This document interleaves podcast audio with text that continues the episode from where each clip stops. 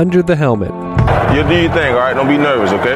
The show that looks at long-term player value in fantasy football. It's the moment right here. We're going to have to decide what, what type of team we want to be. Building dynasties each and every week. I don't even know your name. What's your name? Chad Parsons. I'm telling you, man, you're leading the league in hydration. I got a dynasty team reaping rewards for the next decade. Katie Flower. You may beat me, but you will not outwork me. Tim Torch. There's only one winner, Chad. Find their written and premium audio content at U T H Dynasty dot com. Playing it safe in Dynasty means you're going to lose. Stop talking about it, man. Let's get this going right now. Dynasty predictions for the twenty twenty-one season. Welcome to the U T H Dynasty dot com Under the Helmet show for this week. Got Katie Flower. I am Chad Parsons. The season is upon us and we've got news. Uh, I've been updating, uh, just a reminder, at U T H Dynasty dot com. I think I've updated the running back injury away and, and depth chart for fantasy matrix about four times today. I've already updated a couple times the trade calculator because waivers Tuesday night into Wednesday, maybe even Thursday, first come, first serve, pretty much for everybody globally, uh, with rare exception in your league. So this is the week really where you start moving and shaking, and it feels like week one. There's a crackle in the air. And we're here, Katie. Do you have any comments before we get started on our predictions with some of the running back movement we have with Latavius Murray, Le'Veon Bell, Tyson Williams, you know, could be affected, Tony Jones. So we've got some applicable parties here with potentially injury away status on the line over the next few weeks.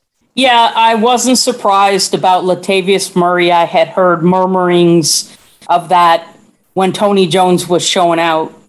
And I picked up Tony Jones quite a bit in, in many of my leagues. It was a little bit expensive, but I figured if the truth is, and he looked good, if the truth is that Murray will be cut or whatever, then he's the number two guy to Kamara, and that's something I want to have. So I think that's great. Now we have clarity. Murray should land someplace, you would think, and there's a lot of places that still need, like Baltimore. Even though they just signed Le'Veon Bell, I'm not sure that Le'Veon Bell is going to be that impactful. We'll see. We'll find out. Yeah, I think I think what you said, which is Tony Jones, you have to take him seriously, even if you were skeptical before, that that has value. That has standalone. Uh, Kamara has not seen, I think the number is, he hasn't eclipsed even two hundred carries in a season. So he's very much one of those dual threat, but we like to see him optimized in the passing game and don't want to see him plugging up in the middle with a lot of those, I'm not going to call them senseless, but a lot of those accumulating carries that don't mean a whole lot for the fantasy box score.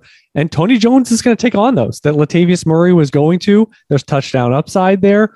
Uh, so you have to take that seriously. And you kind of said it, and, I, and I'll just say the action plan for Latavius Murray is don't just run and hide and cut him this week, because still moving pieces to be had break ties in his direction of saying, let's see how this develops. Plenty of depth charts that he could absolutely be the number two back and be that injury away status, and life emerges as nothing, you know, everything is unchanged. So be careful about making a whiplash decision with that regarding waivers this week. All right, uh, so let's get to it, and we've got some predictions. I'll kick it off, kick us off, Katie. I couldn't quite make it, you know, one per position or, you know, create a theme per each one. I'm going to start out with one, just a reminder about the running back position, which is my prediction is more than half of the N F L depth charts at running back will miss at least three games. And I track this on a, a weekly basis, uh, sorry, on a yearly basis. Last year, it was sixty percent. Of the depth charts missed at least three games from their projected week one starter. And it was forty-one percent in twenty nineteen. So average that together, it's about half. And we already have moving pieces of J K Dobbins uh, and Cam Akers. They're already locked into thirty-two starts missed for their teams. That opens up the depth chart entirely. And we've already seen those teams add running backs. We've seen elevation from their existing players as well. So I would say those are the first two more dominoes, dominoes to fall. Who's next? And just a reminder that the next man up and, and who's the cheapest is always the well, who is behind the next man up? So always be thinking of, oh, you know, you know, uh, I missed out on, you know, running back two X. You're like right now, oh, Tony Jones. Well, let's see what the Saints do. You know, is it Dwayne Washington, you know, that might be in that next bird dog seat? Is it someone not on the team yet? But just monitor situations like that of, you know, maybe there's a, a guy that's working through a hamstring injury. If that tightens up, who's the next man up? So this is going to be something we do weekly during the season because it's valuable, because running back has the ability by its position and by its nature to clarify those fantasy starts. So we already have some depth charts changing. It has not even got to week one. We outlined a couple situations that have changed in the last twenty-four hours. So it changes a lot. This is just the beginning, and welcome to the, welcome to the train ride. And next stop is week one, which means full workloads for a lot of these backs. And that means more change, more risk of this occurring even more frequently. And we say this year after year after year. So if you're a new listener and you just happen to tune in, what your roster looks like in May and June at running back, it does not matter. That's why we are proponents for lots of depth, injury away, injury away type guys, rookies that will potentially fill that injury away or the next man up. Guys that could tote the load by themselves if given that opportunity, like Gus Edwards, like A J Dillon, those kind of guys. And so I think you're right. I think that's a good prediction. I don't have a lot of specific player predictions per se, but the one that I have involving running backs is very bold. And I'm going to say that Nick Chubb is a league winner this year. And I think so because Cleveland has a really good offensive line. They've got a very, very top offense and defense. And I think they're primed. They've got a decent schedule. I think they're primed to be one of the best offenses and defenses in the N F L. And I think Nick Chubb and Kareem Hunt, for that matter, will be the beneficiary of that. They're not going to be behind in games a lot, so they're going to be able to run and run and run, which they like to do. And then they've got enough wide receivers and tight ends to be able to mix it up and keep it going. Yeah, I was just thinking while you're talking, have we really had an extended run of this Chubb-Hunt duo where one of them has missed time? It seems like both of them have been operating together basically their time in Cleveland. Once Hunt has been back, that that it seems like we haven't really had that full run of either guy. And yet we know that any game, uh, uh, one thing that I, I was saying, I think on the running back roundup leading into week one, one of the premium shows is that, you know, each one of these guys, and, and you're saying it already, that, that, that Chubb can still get there independent of anything, but that if the other is out, we're talking the remaining back is like a top three, four, five projection, unquestioned for that week or whatever duration. That's where the redraft, you know, prognostication, where do they line up projecting stats for the week? That's where they're going to be. And they're going to be below that. But both, even Hunt, it gets optimized usage, finishing drives. He gets plenty of touchdowns, two minute work to be a top twenty-four option. And that's with Chubb being one of the leaders in rushing attempts, with potentially challenging any year for the touchdown lead. So yeah, this is a team that if they're smart, they're going to build around and and center on the run game. And that works best with Baker Mayfield. Let's hope Odell Beckham is healthy. They got some good tight ends. They are really primed on offense. Baker Mayfield, don't mess it up. It's, you know, because because the defense is there, the offensive line, the weapons are there. Everything's there for them to be successful fantasy and N F L wise. So yeah, pretty, pretty excited about that team. But it's, if one of them is out for a month, I mean, the other one, it could go absolutely bonkers. I mean, we're talking, I, I think a lot of people forget Kareem Hunt was, was it the running back one or running back three? I mean, he was absolutely a revelation rookie season, just walking into the Chiefs. And it's been a long time since then, and now people kind of view him as, you know, uh, a, a backup with with with starting ability on his own and all that stuff. But he was, I mean, a first rounder. And I think there might've been a rogue startup or two where he was like one oh one, one oh three, something like that when he first, uh, first started splashing on the scene. All right. Uh, I got a rookie wide receiver one, and this is based on some historical data as well, but I also think there's plenty of signs for these situations specifically. And, and my, my uh, prediction here is none of Jalen Waddle, Devonta Smith, or Jamar Chase will finish as a top twenty-four wide receiver this year. And there's questions with each. With Waddle, you have competition for targets. He doesn't really fit the alpha profile. You got Will Fuller coming back into the mix. I think a lot of people might be forgetting that. Devontae Parker's still there. Uh, Mike Gesicki. How about Tua? Is he going to supply a top twenty-four wide receiver? I think that's a critical question. Devonta Smith, I don't trust uh, Jalen Hurts to provide that. I don't really trust the Eagles. Uh, we'll see. It's going to center around those tight ends, in my opinion. Jamar Chase, he's got two good wide receivers there. Joe Burrow, is he not healthy? Is he not going to be mobile? That offensive line being a question. So there's a lot of things going on there. Top twenty-four is a high bar, and only about six percent, even of the round one wide receivers, end up being top twenty-four in year one, six percent. So most of them, it's year two and year three is the heavy dominant zone that they end up hitting for top twenty-four their first year for that breakout. And I just don't see the perfect storm from those guys this year that makes me want to take that bet. And I know, I think only Jamar Chase in redraft is kind of close to there in terms of that top twenty-five or so at the position. But to me, I I mean, I would end up, I, I've gotten him zero spots. I would, if I did ten more drafts, I'd get him in zero spots. I just don't think the equation is there for especially these three.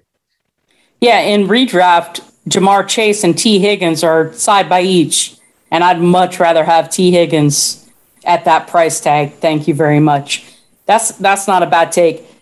I am going with my last specific player prediction, and you probably will not be surprised by this because I've been pounding the drum for this dude for the whole offseason. I'm going to say Laviska Shenault will be a top twelve wide receiver this season. He's got a lot of opportunity there in Jacksonville. I think he's going to really click with Trevor Lawrence. He can run. He's a big, big guy, very physical. So he can take some of those Travis Etienne snaps. He can do, you know, the jet sweeps and all different kinds of running plays, as well as he's a much better route runner. He's got good hands. And I said, he's already, I already said he's physical. I think he, I think he'll be a top twelve wide receiver this, this season in fantasy. Okay. And is top twelve going to be at the expense of all the other wide receivers there? Is that going to be because Trevor Lawrence elevates and, you know, does more than say Joe Burrow did a year ago? Who's going to be the connecting piece of, of fantasy implications if Shenault does go top twelve? I, I think that it's going to be the combination of Trevor Lawrence is going to feed him, target him, and Lavishka's ascendance into that uh, better as a route runner, just yep. better overall, more comfortable with the N F L in in season three. And I just think it's that combination. Do you think he, if that occurs, I mean, will he vault all the way to the point where we saw what happened last year with guys like T. Higgins, and there was a revolving door of young wide receivers, rookies and otherwise, that when they have a big game, all of a sudden it's like, oh, that guy's a top five or top two dynasty receiver. Shenault, do you think he has the profile that, like, a, as this this big year for him is occurring under this under this prediction, that, I mean, is he going to be one that, does he have enough juice to get all the way home market appeal wise of, well, he's he's producing now, he's producing to a high level, and he's going to be viewed in that uh, I'm trying to think. Yeah, I mean, I guess it would be T. Higgins and a few guys from last year of that ilk, or, or CeeDee Lamb. Like, is he going to be viewed in that era of like just a blank check, get whatever you want? Or is it still going to be, eh, he plays for the Jags and he didn't, you know, w- he doesn't quite have the strongest appeal Debbie wise or profile wise entering the N F L. Like, do you think there's going to be a little roadblock holding him back from that ultimate ceiling that Twitter just ends up, you know what I mean? You know, they cycle right, around I, I, and it's like, he's so hot. Right. I know what you mean, but I think the combination of Trevor Lawrence as the the cute quarterback Conne- of the future. The connecting pairing, yeah. Right, exactly. Plus, it's a year three, typical year three wide receiver breakout.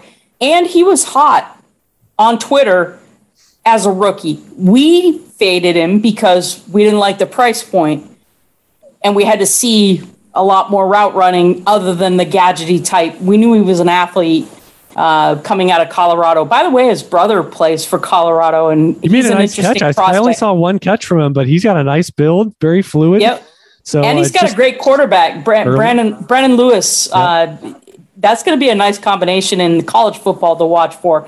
But anyway, Laviska Shenault had a a good following his rookie season. So I think his name cachet with the year three breakout, with Trevor Lawrence, the quarterback of the Jags for the future, I think that he will be vaulted, maybe not into round two of startup drafts, but certainly by round three of startup drafts.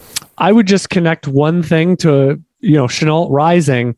And I was already down on D, uh, D J Chark, but I think the signing of of uh, Marvin Jones is a bit was a big deal for Chark as well. With Marvin Jones, a legit resume profiled receiver of what he's done in the N F L, and having that vertical ability and kind of competing with Chark in that fashion, I, I just I, I think the big loser in this whole Jacksonville equation is going to be D J Chark, because of Jones and because of Shenault this year. So that would be another one that I would just mention here as we're talking about it.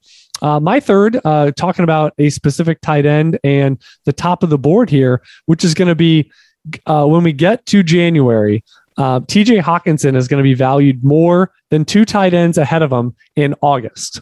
So I'm not going to predict which two, but the four ahead of him, and he's going to be ahead of two, in my opinion. We have Pitts, Kittle, Kelsey, and Waller. So there's age at play for Kelsey and Waller. Uh, if Kittle were to have injury, I know people are already kind of having some concern with him. I also think competition for targets in San Francisco could be a question mark. Kyle Pitts feels pretty darn insulated. I know we got a little bit of a flash in the preseason. We'll see how, I mean, he could, if he has even an okay, I almost said freshman. If he has an, an okay uh, rookie season, he's going to be right there at tight end one, tight end two. And I think the floor is so, so high of even if he disappoints a little bit, as long as he flashes through, you know, during the season, he's going to be insulated in that spot. I just think there's enough risk with the other three that I think Hawkinson will get past him, because I think he's going to be, you know, Goff is a legit quarterback. Um, I think that team has plenty of limitations, especially at wide receiver. They're bringing in, you know, Kadero Hodge. I mean, they're anything that is going to throw against the wall, they're going to try it at wide receiver, but they just don't have a lot. And I think Hawkinson is almost going to be Mark Andrews-like, but with more athleticism, and he's going to have the opportunity to be the wide receiver one for that team. So full, full-fledged opportunity to have an elite season, and he already is valued in the top five or six consensusly. So I think he has a real chance to get into the top two or three. Yeah, I'm not necessarily going to disagree with that. And one of the things that we look for when it comes to tight ends is, do they have a strong wide receiver presence? That's undoubtedly a big no when it comes. You got Terrell Williams, you got Amon-Ra, Amon-Ra Saint Brown, rookie coming in. Uh, they just cut Rashad Perriman. So it's going to be a mishmash for Jared Goff trying to figure out, and Hawkinson will be his binky. Absolutely. My next prediction, I'm going to go with Jared Goff's old team. And my prediction is that the Rams will have the most fantasy relevant wide receivers and quarterback, but not running back or tight end. So no top twelve running back, no top twelve tight end, but they will be uh, two top twelve, well, top twenty-four wide receivers and a top twelve quarterback. Okay. Uh, so Higbee would be one that, you know, doesn't quite get back to where he was. I, I think he had some four, six week close, um, maybe two seasons ago, maybe it was even three seasons ago now, but no Gerald Everett. I know a lot of people are, are, are optimistic about him, but it feels like Cooper Kupp is that lost name here, doesn't it? That, that a lot of people are forgetting. He's going to be open with regularity, and he's got Matt Stafford throwing him the ball. I'm pretty excited about Woods and Kupp, And they've both yeah. been top-notch together before. And I think they're just going to, I, I mean, they're going to be open for days with that system and the arm talent of Stafford. And I kind of agree with you. So many question marks at running back. What do we know? We know those two wide receivers pretty well. And Stafford has done better with worse, to be fair. So pretty excited about that trio specifically, uh, that they're going to get it going. Do you think of Henderson and Michel, do you think one of them is better value than the other right now? I know Michel's a little bit cheaper, but there's a tremendous market pause with both of them. Well, I, I definitely have pause on both of them, but definitely go with Sony Michel. I think he's as talented, if not more talented than Henderson, and he's not banged up right now.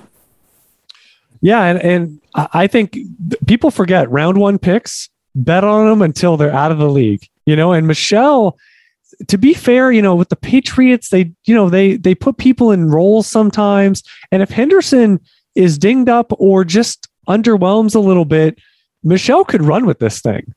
Jake Funk is the last guy standing on that team. He's a rookie. He's a little bit undersized, and he was a later day three pick. A round one Sony Michel, that should be a speed bump scenario. I mean, to think that we might not have, you know, that we could have a run of four, six weeks where Sony Michel is basically being used like Cam Akers was being used to close last year and have some twenty carry games with multiple touchdowns and one hundred plus yards. That is fully in play here. And I think a lot of people are sleeping on that possibility with Michel that, you know, I think if he starts out the year and it's a lot of uh, a lot of Daryl Henderson, Michel is that guy you want to look at um, in that depth chart of just saying it's a ticking time bomb. And to think that Michel's not going to get some clarified starts this year, I just mentioned in the first one, you know, that many of these depth charts have a change for three or more games by way of injury and by way of absence of the starter. And right now, Daryl Henderson is the projected starter. And that's, I think, how the season is going to begin. How does October look? How does November look? Uh, so you got to be really careful about going too hot and heavy on what you see very first thing during the season. All right, next one. And uh, we're going to go straight to Tampa Bay. We've got, all right. And, and this is just going to be a reminder to not tamp down elite veterans too much and to not vault up rookie quarterbacks too much. And the, the, the season, when we actually accrue points, when we actually set lineups, is the time when people get reminded, sometimes harshly, of this. And it happens every year, especially at quarterback. Tom Brady will outscore every rookie quarterback this season. And I would remind folks that only Mac Jones is lower in Dynasty A D P right now, and Brady will uh, run for fewer yards than all of them. So rushing is the fast track, but I think even Mac Jones is going to have more rushing because Brady pretty much doesn't run too much anymore. And again, I think Brady is poised to be in the top eight. I don't think any rookie quarterback is going to get there. And we still don't have an arrival date for some of the rookie quarterbacks. And I think the ones that are starting, there's going to be plenty of growing pains. And I would argue that Brady has an elite collection of weapons where the floor is tremendously high. I don't disagree that the team has a much higher floor. And in fact, that leads, that segues beautifully into my bold prediction or prediction, whatever. Um, I'm going to say that the Bucs have the easiest path to a return Super Bowl appearance ever. It's just a question of which A F C team is going to be their opponent. And I don't know if you've looked at their record, but it's it's just the N F C is pretty weak. It's it's down, and they've got more opponents that have bottom eleven defenses than top five. And all the returning players, including Gronk and O J Howard. Um, I love Brady, but I still don't necessarily believe that he's going to be top eight in fantasy points just because of, of the rushing. I think that I think someone like Zach Wilson might surpass him. I don't, I don't know that Trevor Lawrence can. Just because, man, it, it I don't know, but I'm going to say Zach Wilson. I'm I'm going to go with the Do you know One the odds of, the of any quarter, any rookie quarterback finishing in the top ten or something in, the, in a given season? It is pretty low. No, but I'm saying they're going to finish higher than Brady. I don't think okay. Brady's top eight. I, okay. I I think Brady will be a little lower than what you think. And I think okay. one of the rookies, I'm not going to say who. No, no, I but, got you. But you get the whole, you got the whole field, right? And yeah. they all, and they all to some degree have mobility. So yeah, they have, if Fields were to get in there week two and he's running around, you know, for, he won't for eight hundred. But I'm just saying, like, if he, yeah. if he ran for eight hundred yards, I mean, that fast tracks you, you know, eight hundred yards and seven touchdowns. That's, uh, you know, that's going to get you places fantasy wise, even if you throw for fifteen touchdowns. So, so yeah, I mean, there are plenty of outs. I just think w- with the weapons. So anyway, uh, what, what's your next point? Okay. So my last one is, I don't think that Baltimore is going to make the playoffs. And in fact, I think they're going to lose six out of their last seven matchups. Okay. Is there a fantasy implication there? Or well, they're just a, a team that, that is not going to do as well as, as everyone would project? They're, because J K Dobbins is gone and they're losing other pieces here and there, I don't think that Lamar Jackson can carry the whole burden. And he hasn't really been a passer. And who does he have? He's He's got Marquise Brown up and down. He's got Sammy Watkins up and down. He's got just There's a, a real worst case scenario, right? I mean, Rashad Bateman, when will he play? How will he look yep. when he actually gets in there? But they have, but, but when you look at that, well, they're the, they're the perfect storm of what if all those three receivers at some point in time are out? Now it's Mark Andrews and Rub Sticks together, you know? And so what's he going to do then? Run around? And what if he gets hurt? Because he's trying to, you know, all of a sudden they're three and three and, and they're they're fighting, you know, in a tough division with the Steelers and the Browns and, you know, trying to trying to position themselves to just make the playoffs. And he doesn't slide. You know, he's a competitor. I watched him at Louisville. He was trying, he was beating teams or competitive with teams that Louisville had no business competing against because he was the ultimate playmaker and the ultimate Madden creative player. So yeah, I, I, and he's another one that I just sort of check my watch and be like, the way he plays, the number of shots he takes that other quarterbacks yeah. do not take, that the, the rules cannot protect him. I don't predict injury, but I just, he is more susceptible with the way he plays. And I know he's played this way for years and he really hasn't had that big injury. I understand all that, but you get out of the pocket, you start running reckless like a running back, game on. The rules are far different for you five yards down the field than they are just sitting there in the pocket. And that's why these quarterbacks throw the ball away because they know few guys can touch them, you know, in spots that can really affect them, uh, you know, the head and below the knee, uh, you know, there in the pocket. So, wow. Yeah. Yeah. The Ravens, that actually, you know, you think about it, the running back group, there's a lot of question marks. And Gus Edwards, he's never really been the guy. A lot of pressure, a lot of upside, obviously, if if he were to come through. But what if Gus Edwards misses time? That's a huge moving piece for the run game as well. So, yeah, I, I love that one. All right, I got one more here. And this is one of my favorites. I probably mentioned it on the show, some show, at least a couple times between, you know, the last f- four or five months. But uh, but this, to me, is one of the biggest moving pieces at wide receiver. I think Corey Davis could be big. I think there's a few others that absolutely could crush their redraft and dynasty price this whole offseason. But here's going to be one. And again, I think the older market, the bridge market, is really one that can pay dividends. And I'm going to go with this one, that Antonio Brown will lead the Buccaneers in targets and in P P R points. He's going to end up being one of the biggest value plays of the receiver position. And here's, here's one stat that I don't think a lot of people are tracking, just like the uh, out of sight, out of mind of, uh, I think I mentioned somebody else, but Uh, that active wide receivers in the N F L, wide receiver one seasons, we have Julio Jones with nine. If Larry Fitzgerald plays, he has eight. So he may or may not count, but it's Julio nine. The next guy is Antonio Brown with six. Active wide receivers in the N F L. He's number two or number three at worst. That's the list. We're talking about one of the most dominant runs in his prime that we have seen in the last decade. And he's the cheapest one on the depth chart by far. I love Mike Evans. I think Chris Godwin's a little overcooked. And so, you, so betting on that, and he's been for two seasons a relative wash. So I get the out of sight, out of mind. But when he came back and played the half season last year, he was right there with Godwin and Evans for targets.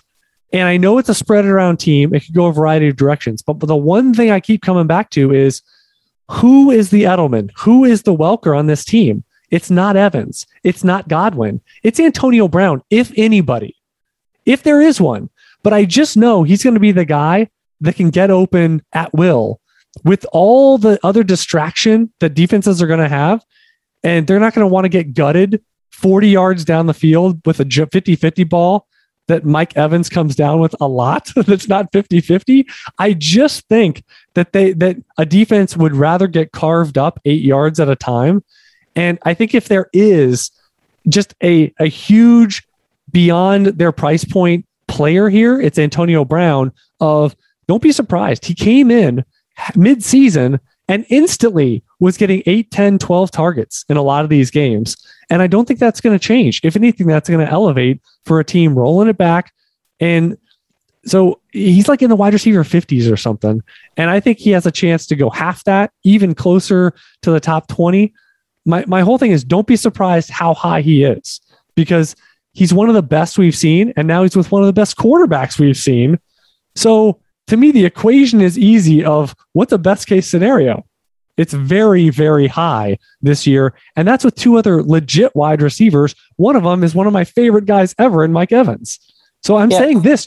So the difference in price is the big part, but also saying what pairs best with Brady. And it's a guy that instantly gets open, a guy that's open regularly inside of ten yards. And they used Godwin a little bit in the first couple months of the season. But I think Antonio Brown is going to be option A this year for Brady in that capacity. Well, and Brady and Brown have already played together and have together. That chemistry. They shared a bathroom. Well, exactly. Exactly. No, I like that. I, I don't disagree with that one. All right. Uh, so final thoughts as we head into week one here, and we've been passing around a lot of different ideas, a lot of teams, uh, whether it's something for a dynasty owner specifically. Uh, as a reminder here, heading into the season, heading into so many data points, we're not going to blink a little bit on, on Sunday into Monday, and just all the changing landscape that's going to be happening in week one of things we didn't expect, false positives, positive positives. Um, but uh, what it, what kind of comes to your mind after having this dialogue about our own predictions, but also the rest of fantasy at large? Okay, so a little bit of fantasy advice and then a shout out. Uh, First of all, as week one approaches, whether you've got one dynasty team or thirty-five or fifty, set it and forget it. Don't tinker. Too many times we overthink and we try to, you know, especially early in the season, go with your gut, set your lineup, walk away.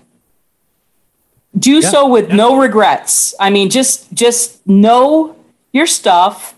Set your lineups. Now, you may want to look at them halfway through and just see if the late games have somebody that, you know, if you got to make up some points, maybe you shift in player A for player B. But ninety-nine percent of your lineup should remain the same unless there's an injury question, or maybe you're maybe you got to come from behind kind of thing.